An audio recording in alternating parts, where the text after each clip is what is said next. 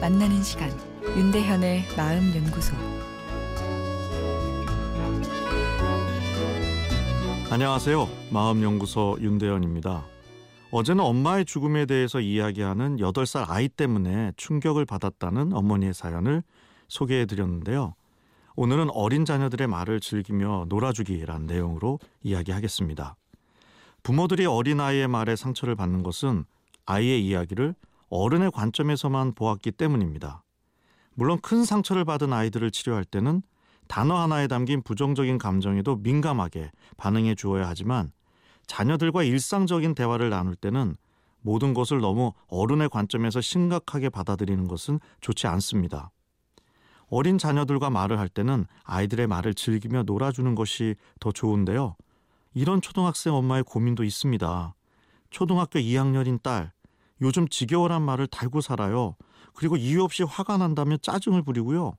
딸에게 어떻게 해줘야 이런 행동을 안 할까요? 아, 물론 초등학교 2학년인 딸이 인생이 지겨워라고 이야기하면 엄마가 놀랄 수 있죠. 그리고 이런 말은 좋지 않은 말이니 어떻게 해줘야 이런 행동을 안 할까 하는 고민도 하게 되죠. 아, 그런데 이런 엄마의 사고의 흐름 자체가 어른의 것이죠. 그리고 경직된 부분도 있습니다. 자유로운 영혼의 소유자로 미혼 시절을 보냈던 여성도 엄마가 되면 융통성 없고 무서운 선생님이 되기 쉬운데요. 물론 그 동기에 아이가 잘 되었으면 하는 마음이지만 오히려 아이의 자유로운 사고 발달, 언어 발달에 도움이 안 될 수도 있습니다. 2학년 딸이 지겨워라는 말을 하면 일단 우리 아이가 어른 말을 흉내내는구나 하면서 잘 크고 있네 속으로 기특해 하시면 됩니다. 그러면서 그 말을 받아주면서 되물어 주시는 것이 좋습니다. 딸, 어떤 게 지겨우니 하면서 더 구체적으로 대답하게 하는 거죠. 엄마가 말하는 지겨워와 아이가 말하는 지겨워는 발음이 같아도 다른 의미를 가졌을 수 있습니다. 그러니까 그런 것을 서로 알아가는 대화 놀이를 하는 거죠.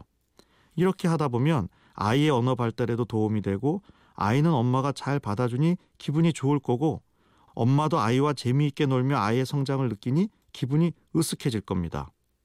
그런데 지겨워란 말은 나쁜 말이고 아이들이 해서는 안 되는 말이니 못하게 해야 한다고 야단을 치면 아이들이 자유롭게 자기 감정을 표현하는 것을 방해하게 되죠.